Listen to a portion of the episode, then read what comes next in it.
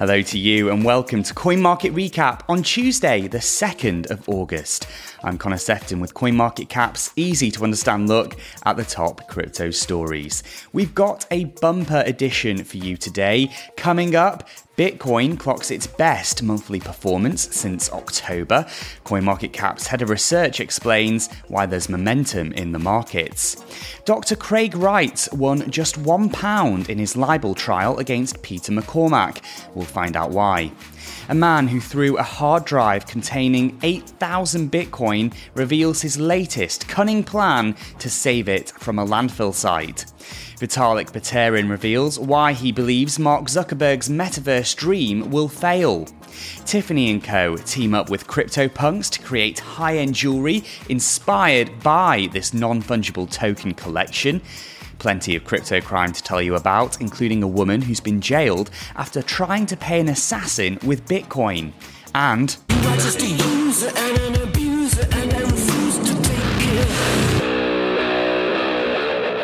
Muse's latest album is being released as an NFT and it's got a good chance of topping the British music charts.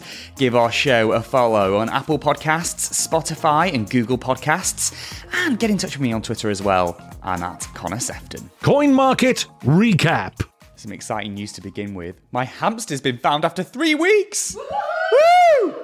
As ever, we'll start with Bitcoin. At the time we're recording this, it's fallen just below $23,000, down 2% on the day. All of this comes after a pretty frenzied end to July. Bitcoin's price rose by 16.8% last month, and that's its best monthly performance since October 2021. The world's biggest cryptocurrency had peaked at $24,500 over the weekend, but it started August off on the back foot after after a plunge in the stock market. CoinMarketCap's head of research, Alice Liu, says we're starting to see the crypto markets come out of a short term overcorrection, with a much awaited relief rally setting good momentum for a positive breakout in the days and weeks ahead. Let's focus now on pretty dramatic developments in London's High Court. That's where Dr. Craig Wright, the man who claims he's Bitcoin's inventor, Satoshi Nakamoto, had sued the blogger Peter McCormack for libel. McCormack, who's the host of the What Bitcoin Did podcast, had repeatedly claimed that Craig Wright isn't Satoshi, even labeling him as a fraud. Well, Craig Wright's now been awarded just £1 in damages, $1.22 in case you're wondering, with a judge declaring that some of his evidence was straightforwardly false. Wright had claimed McCormack's tweets had caused him to be disinvited from several academic conferences, but the podcaster provided evidence from event organisers that disputed this.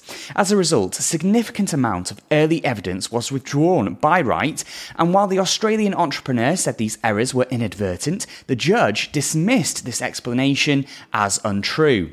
Justice Chamberlain also said said that he found Craig Wright not to be a witness of truth, and said it would have been unconscionable for him to receive a substantial amount of damages. Well, both sides are claiming victory. Wright's legal team welcomed parts of the judgment that found McCormack had caused serious harm to his reputation. And in a statement, Wright said McCormack's tweets had caused him harm personally and professionally, and vowed to appeal the adverse findings of the judgment where evidence was, quote, clearly misunderstood. Peter McCormack said the legal process is not complete, but said he and his lawyers are also very pleased with the findings. Years after the initial coin offering craze, jail sentences are starting to be handed out to criminals who conned investors out of millions. Two men from California are waking up in federal prison this morning after being sentenced for duping victims out of $1.9 million and lining their own pockets with the proceeds. Jeremy McAlpine and Zachary Matar founded Dropil, and 2,000 investors were taken in by false claims they would receive profits every 15 days, with annual returns of up to 63%. The business was not registered with the Securities and Exchange Commission, and when the SEC made inquiries, the men provided spreadsheets that lied about how much their ICO had raised. Prosecutors describe their offences as serious and troubling and say they caused significant financial harm to an extremely large number of victims. McAlpine's been sentenced to 36 months in jail, while Matar was handed a 30 month jail term. Meanwhile, a woman who attempted to hire an assassin using Bitcoin has been sentenced to 10 years in prison. Jessica Sledge arranged the murder for hire on WhatsApp but unbeknownst to her, she'd actually hired an FBI special agent to commit the killing. She paid $10,000 in Bitcoin across three transactions and confirmed she was paying for the murder in conversations that were secretly recorded. The 40 year old travelled to a city in Mississippi to meet the fake assassin last November and was planning to make extra payments and give additional information about the target. This ultimately led to her arrest, and importantly, prosecutors say the intended victim was not harmed. Mark Zuckerberg's attempts to dominate the metaverse will fail. That's according to Ethereum co founder Vitalik Buterin, who believes corporate attempts to intentionally create the metaverse aren't going anywhere. The crypto billionaire says it's far too early to know what people actually want from the metaverse, and he thinks anything Facebook will create now will misfire. Meta, which owns Facebook, Instagram, and WhatsApp, firmly believes virtual worlds are going to play a big part in its future. But the company's fallen on hard times as it faces growing competition from TikTok, and its fledgling metaverse division racked up a $2.8 billion loss in the second quarter. It's every crypto investor's worst nightmare losing the private keys to your Bitcoin. And that's what happened to a Welshman called James Howells back in 2013. He accidentally threw away a hard drive containing 8,000 Bitcoin, a stash that would be worth $185 million at current prices. Howell's convinced that the hard drive's at a landfill site in Newport, but local officials have refused to help him retrieve it. This hasn't stopped him from coming up with new ideas to get the crypto back. He's told Business Insider that he wants to get two robot dogs, one called Satoshi, the other called Hal, to scour the landfill site. They'd be fitted with CCTV cameras and scan the ground for the hard drive. It's estimated his plan would cost $11 million, and he's secured funding from venture capitalists to bring the proposal to life. But despite the fact they'd get a cut of the Bitcoin, Newport Council says there's no single idea that would convince the council to change its mind, and they want him to stop trying.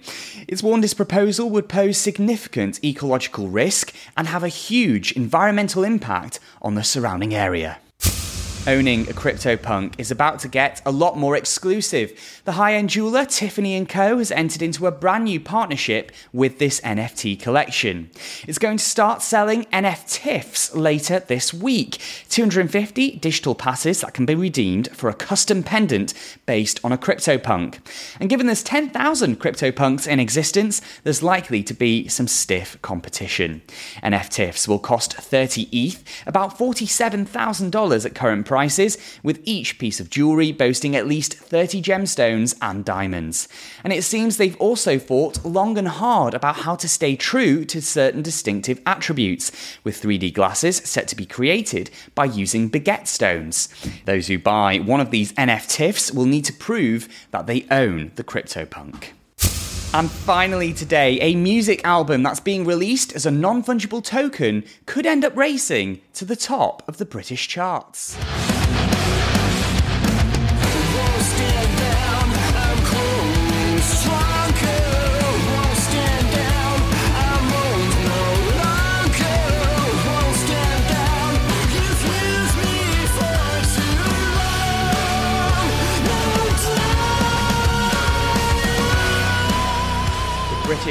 Band Muse are releasing their ninth record as an NFT later this month. It's a new format that's known as a digital pressing, and it'll be eligible to enter the UK's official albums chart. The record's called Will of the People, and it'll still be available as an old fashioned CD or download. It's hoped the NFT version of the album will cater for a superfan's appetite for scarcity, exclusive content, and community recognition. And better still, the band will also earn royalties every time one of these NFTs changes hands. Muse's past six albums have raced to the top of the UK charts, and they'll be hoping this NFT fueled release will become their seventh record to reach number one. That's it for today's Coin Market recap. Please do leave us a review if you've enjoyed today's episode. There's plenty more crypto news and features on our website over at coinmarketcap.com slash Alexandria. I'm Connor Sefton. Thanks so much for listening, and we'll be back with more news tomorrow. Bye bye for now.